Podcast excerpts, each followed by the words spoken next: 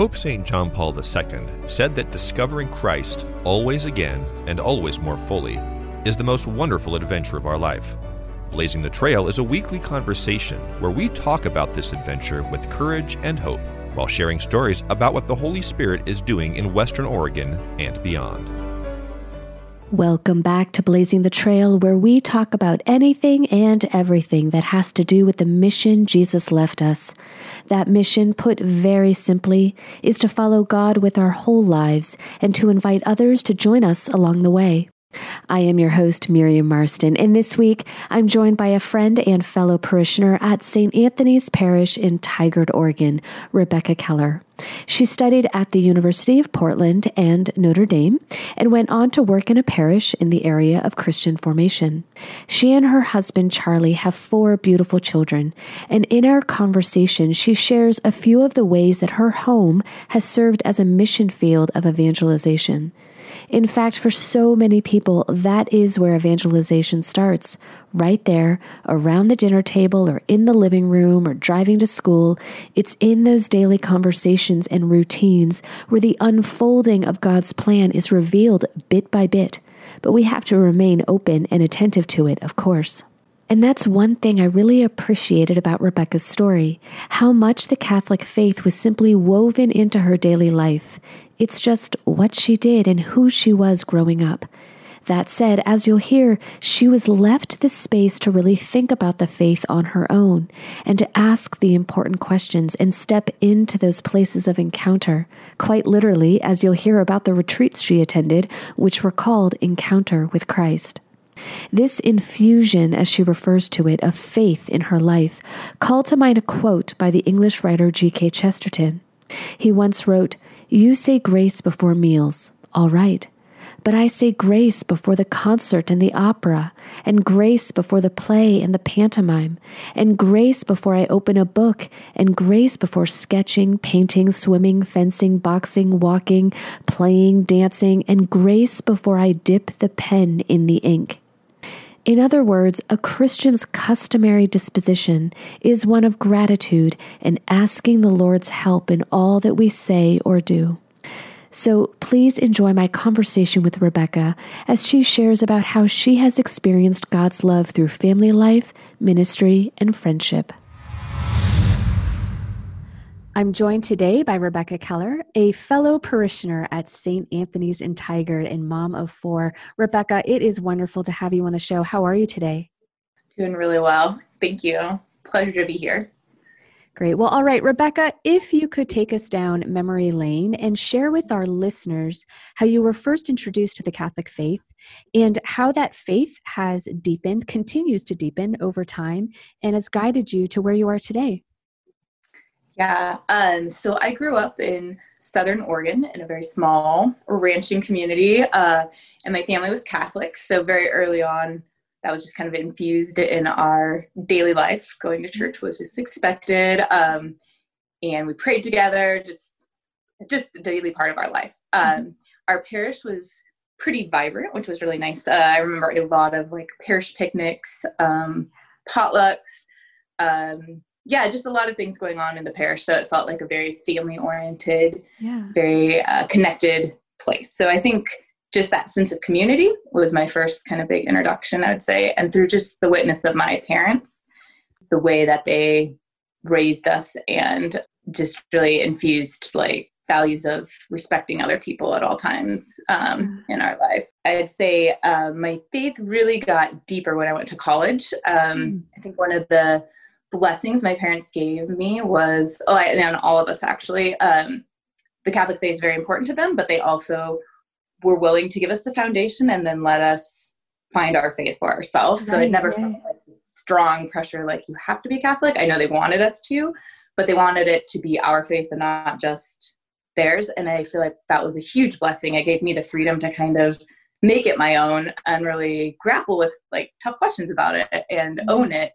Um, and I just I really value that gift that they allowed um, yeah. me to be able to do that. Um, so I went to the University of Portland. Uh, it's a Holy Cross Catholic school, and I loved my theology classes. I think that's where I was first like I just loved learning about it. I loved the scripture classes. I liked yeah. just everything about it. Um, and so I'd say that's when I started to really dive in a little bit more and own it. Um, I just had a real hunger to learn more about the faith.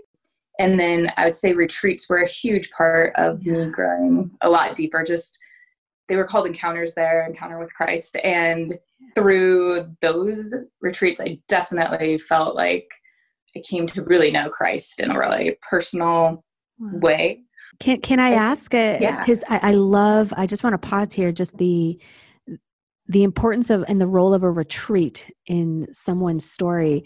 I'm just curious. Would you be able to just zero in on what happened during a retreat that kind of ushered in that deeper encounter with Christ? Yeah, it's a question. They kind of all meld together. So initially, I was a retreatant on the retreat, mm-hmm. and I think that was just a really good experience of um, kind of just being overpowered in love. I'd say yeah. through like the letters written from parents and family and things yeah. like that. Um, I had never experienced anything like that before, and so just kind of feeling this like yeah overwashing of love from both that community, but like my family beyond um, through letters. And then being um, asked to help lead a retreat, I think that's when it really kind of clicked even more. Um, getting to present like a talk on the retreat, as well as um, watching others go through like that experience and being able to par- be a participant in that. And I think partly it was just how quickly you can get close to someone over a weekend. Um, yeah. Just you yeah. dive in and you're just you're all in and um, when christ is that interlocking bottom line it's just it's so quick to like just become like a community so fast um, and i think that really was powerful to me um, no it's true right also, oh, oh no no no i was just going to say you talk about how uh, jumping into kind of those intense conversations with others on the retreat.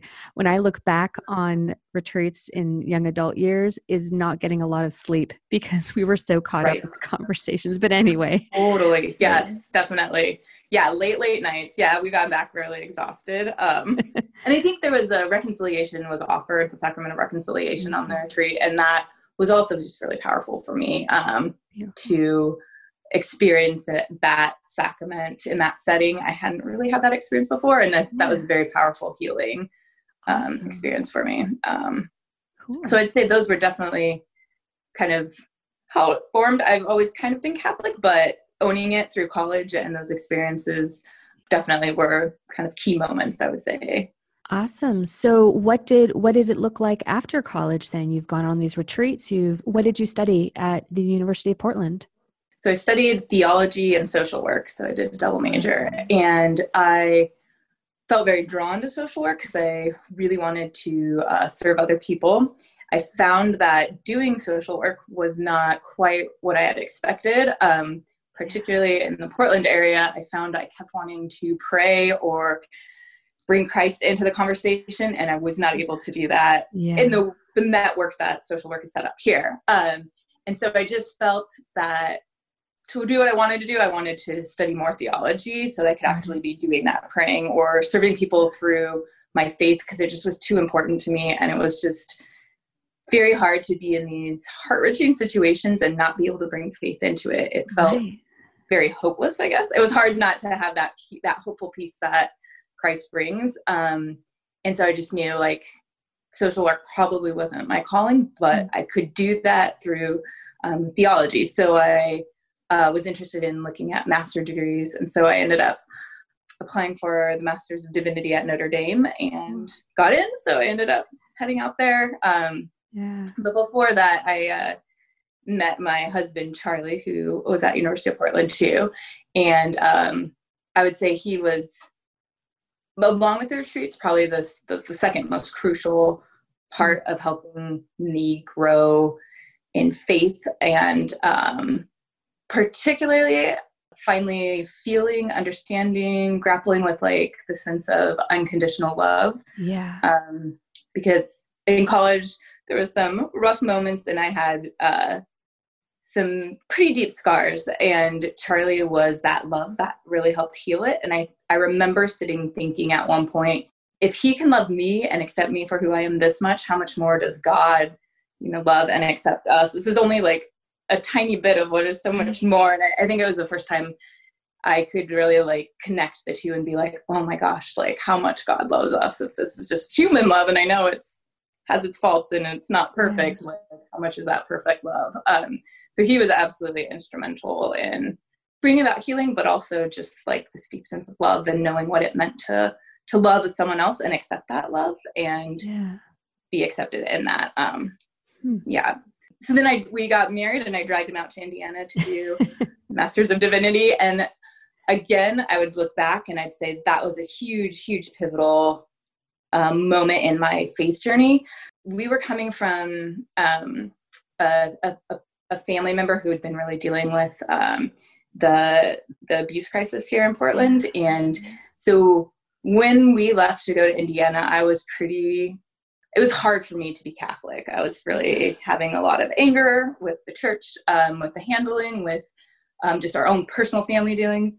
Yeah. And going there just helped me to, again, heal, but to see um, priests, like friends who were becoming priests, I was yeah. like, oh my gosh, so there is hope in the church. And and knowing these amazing guys who we got to go to their ordinations and seeing that made me feel like okay there are amazing people in the church too sure there's there's areas that need help and yeah. those that probably shouldn't have become priests, but there's amazing ones coming into it. And I was realized like that wasn't willing to throw all of it out for the bad apples, but to really like embrace um, those that I could see coming in and how amazing they were. Um, and in fact, our some of our closest friends are all Holy Cross priests. Um, wow. So all the god dads to our kids are all Holy Cross priests, and I love having them be so connected and be such a part of our life. That's um, yeah, that's been a huge blessing. I would say. Wow. Wonderful. All right. So you finished your Master's of Divinity, and then did you end up entering into some form of ministry after that, Rebecca? did. I worked at a parish um, as a director of Christian formation for two years and loved it. I got to um, run RCIA and um, do all the sacramental prep. And yeah. I would say my biggest joy is just was walking with people in their faith and bringing that faith piece in that I really wanted to do with social work but couldn't. And I just found, yeah, just so much joy in teaching, walking, and accommodating others with the faith. It was, I loved it. And it was an amazing parish. Um, it was also in South Bend. We stayed in South Bend for a while, um, and it was just very vibrant. And yeah. that's a very Catholic area. It so is. it was very um, it was easy there. I would say yep. like, and this parish particularly was connected to Notre Dame, so there was a lot of um, a lot of people I could tap into, like mm-hmm. theology mm-hmm. professors that I'd be like, "Can you read a Bible study?" And um, it was just kind of uh, unreal, I'd say, on how easy it was in some yeah. ways, which was really good. I think um, looking back, I think that really prepared us. Charlie and I always wanted to move back here because yeah. our families were here. We love, still love Notre Dame, still love South Bend. The heart, like part of our hearts are still there. But we also knew just when we wanted to have kids that we would want to be close to family. So um, once we had our oldest daughter, we moved back, and um, I think that time also just helped prepare us so much for um, coming back out here and yeah. um, being in again like this area is just a very different um, Catholic it feel. Is. It's a lot. It you really have to own your faith here. It's not as easy, um, but I think it was so nice to see what the church could be and um, how involved people were, and to be to bring that back here and be like, we can make a, the church even better out here. Um, so I feel like my degree is much more maybe useful out here, not it just felt there were a lot of people who were already um, quite qualified at the parish I was at, and um, yeah. so kind of now like, okay, well now we had that experience and we can like really hope to bring that here and share it. Uh, Yeah, we needed you back here in Mission Territory, pretty much. Exactly. you and Charlie. So, you know, for those who are just tuning in, I'm speaking with Rebecca Keller, who is a fellow parishioner of mine at St. Anthony's Parish in Tigard. Rebecca, you are blessed with four beautiful children. Uh, how old are they now? Uh, so, our oldest, Bridget, is um, 10, and then Caroline is 8, Samuel is 6, and Madeline is 4. Beautiful. So, yeah. as a parent of young children in this, uh, like you said, interesting place that Oregon is, maybe not, yeah. you said, the easiest place to then hand on the faith because the culture just looks different here than in South Bend. Totally. um, how do you find yourself now handing on the faith uh, nowadays, kind of gleaning from the experiences of your own childhood, college, all of that? How does that now translate into how you're sharing the faith with your children and others in the community? Yeah, it's a great question.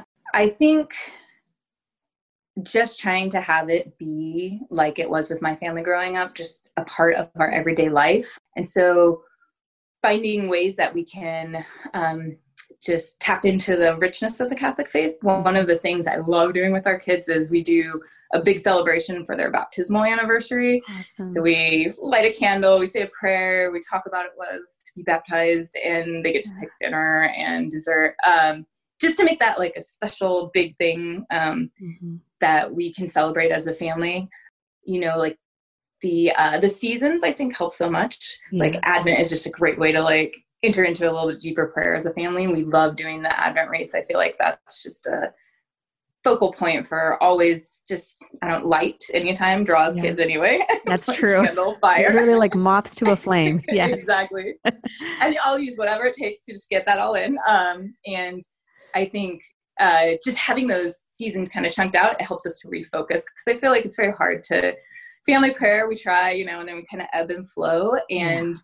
Advent, we can really focus, and then Lent, I feel like it's a time to really focus, and it's okay when it kind of slacks off a little bit, especially in the mm-hmm. summertime. But just really using the seasons that we have um, and trying to really let those kind of give us like the foundation for how we can like weave that in if that makes sense um, it does yeah do you find that you're you know i can i might be able to anticipate the answer because i know that a mm-hmm. lot of kids love advent and christmas but do you find your kids kind of gravitate just in their level of interest maybe and engagement towards certain seasons liturgical seasons of the year Oh, for sure. Yes. And I'd say Advent and Christmas. Yeah. Um, I always push because they keep being like, what's your favorite season? And I'm like, Easter. I just love Easter. Um, yeah. So I think they're starting to say Easter just because they keep Yay. say it. But um, yeah. I, I, think they do love like Easter one, you know, like because sure. it's far enough away from Christmas. But um right. yes, definitely uh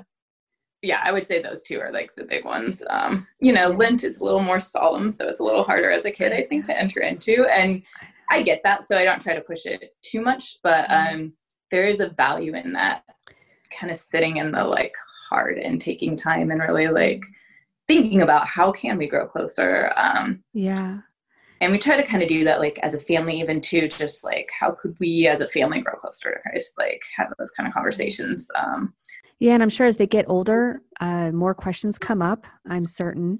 You know even i don't know how much you know i'm actually surprised kind of what kids tune out but also pick up from totally. the atmosphere around them and it it reminds me sometimes when a, my niece or nephew will ask a question i'm like oh i i didn't know you picked up on that i should be you know very Definitely. careful you know about what we're saying and maybe how we're saying it um you have you said your oldest is 10 Mm-hmm. Yeah, now. And so, um, yeah, are you starting to have kind of those, those, like, does she just ask questions about um, maybe more about prayer life or the saints or the sacraments? Are those questions starting to bubble up now?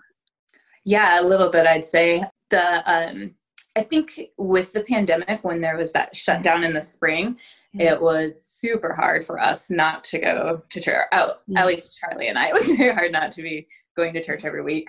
And we tried watching Mass online for a while, and it was really hard with the kids. I, yeah. I don't know, for whatever reason, R4 did not do well, and we were just really struggling. I felt like it was a battle to be like, please watch church. Um, and it was not a spiritual experience. So finally, we just kind of were like, you know, this isn't working. Um, so we started to do just our own liturgy of the word. Great. Um, and so we would read the God, I'd have the kids read we'd each do a reading. Um, mm-hmm. And then for the homily, I asked them to what they heard. And so each, we'd all just kind of talk and share for the homily. And in that, it was really neat because I think they would ask more questions then. I mm-hmm. heard a lot more, or wow, I heard this and it. Um, and that was actually has been really one of the big blessings, I would say, like of this year, which I know everyone's had a hard year. Um, just taking that time where we could actually yeah, they would like when they heard a reading be like, well, why does it say that? And we could talk more about that. And in fact, one uh, time we were doing it was the gospel, um,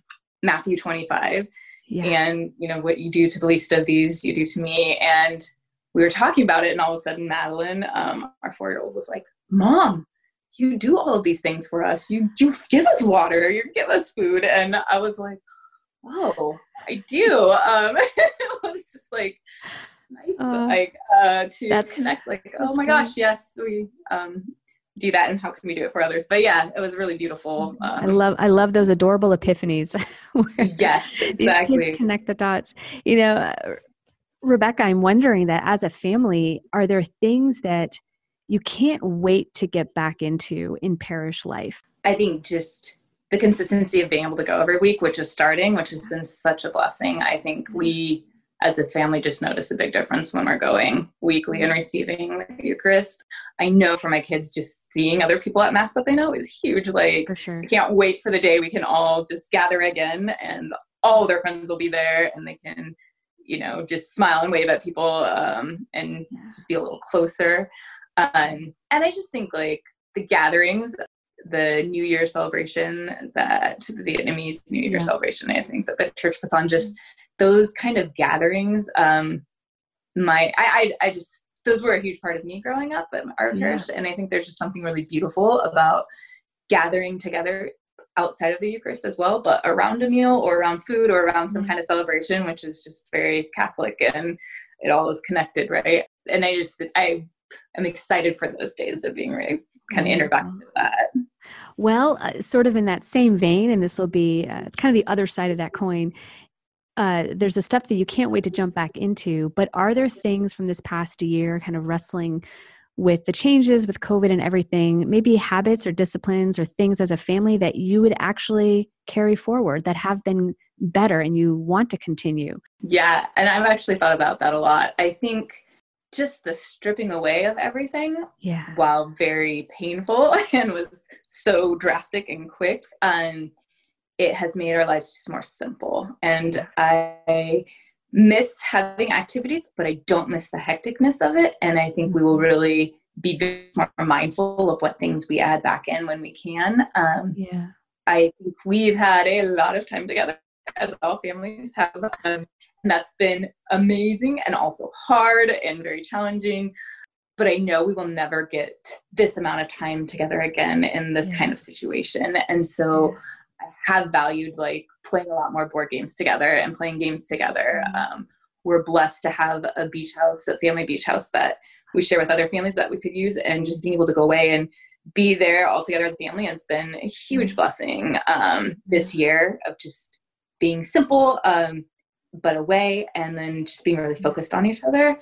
Um, so definitely will take those things and just I I think the simplicity of that you don't I guess I didn't really I I love being around lots of people, and that's a really good thing. I'm an extrovert, but I also realized like because of COVID, I've been forced to kind of my my my group of friends, my pod have been very much smaller. Yeah. But I'm really focused on each of those, and it can be a deeper connection than when I was spread so thin, going to everywhere. I guess if that makes sense. So yeah. I think just realizing like a deeper, stronger, more personal connection might be better with fewer than just so broad that I'm always scattered and not present to the very ones that I want to be present to. That's a, a good point. And I think, honestly, I think those sentiments will resonate with a number of people. Rebecca, I am so grateful for your time today. Thank you for coming on the show. May God continue to bless you and your family. Thank you so much. Take care and God bless. As I was reflecting back on my conversation with Rebecca and thinking about how families can be like little centers of evangelization, I thought of the ways that adults can be evangelized by their own children. Now, I don't have kids, but I spend a lot of time with my nieces and nephews, and one memory with them came to mind after this interview. About a year ago, when things were getting pretty bad with COVID and there were all these rapid changes and developments that were happening, I was having a discussion with my sister. And one of her daughters, my then six year old niece, was listening intently while eating her goldfish. My sister and I probably had some serious expressions on our faces, and the tone of the conversation was pretty solemn, so I wasn't surprised that it got my niece's attention. At one point, we suggested that she go to another room while the grown ups talked through a few things. Instead, she took her bowl of goldfish and crawled up into my lap as she said, I don't know what you're talking about, but I like listening to you. That really struck a chord because in that moment, I didn't really know what the next few weeks or months were going to look like, and there was a lot of letting go that needed to happen. But my niece reminded me that I could simply crawl into the arms of God, our loving Father, and admit that I didn't understand this part of His plan, but that I still liked listening to Him. My niece showed that she had trust in my sister and in me. It was going to be okay because just hearing our voices reassured her that something was being worked out.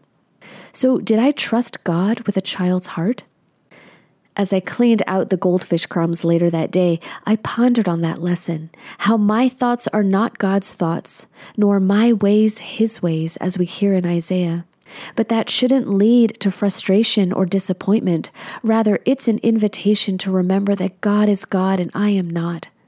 In Psalm 95, we hear about God who holds the depths of the earth in his hands, who owns the tops of the mountains, and to whom the sea and the dry land belong, he who made them and formed them. It is good news indeed to know that we are in his hands as well.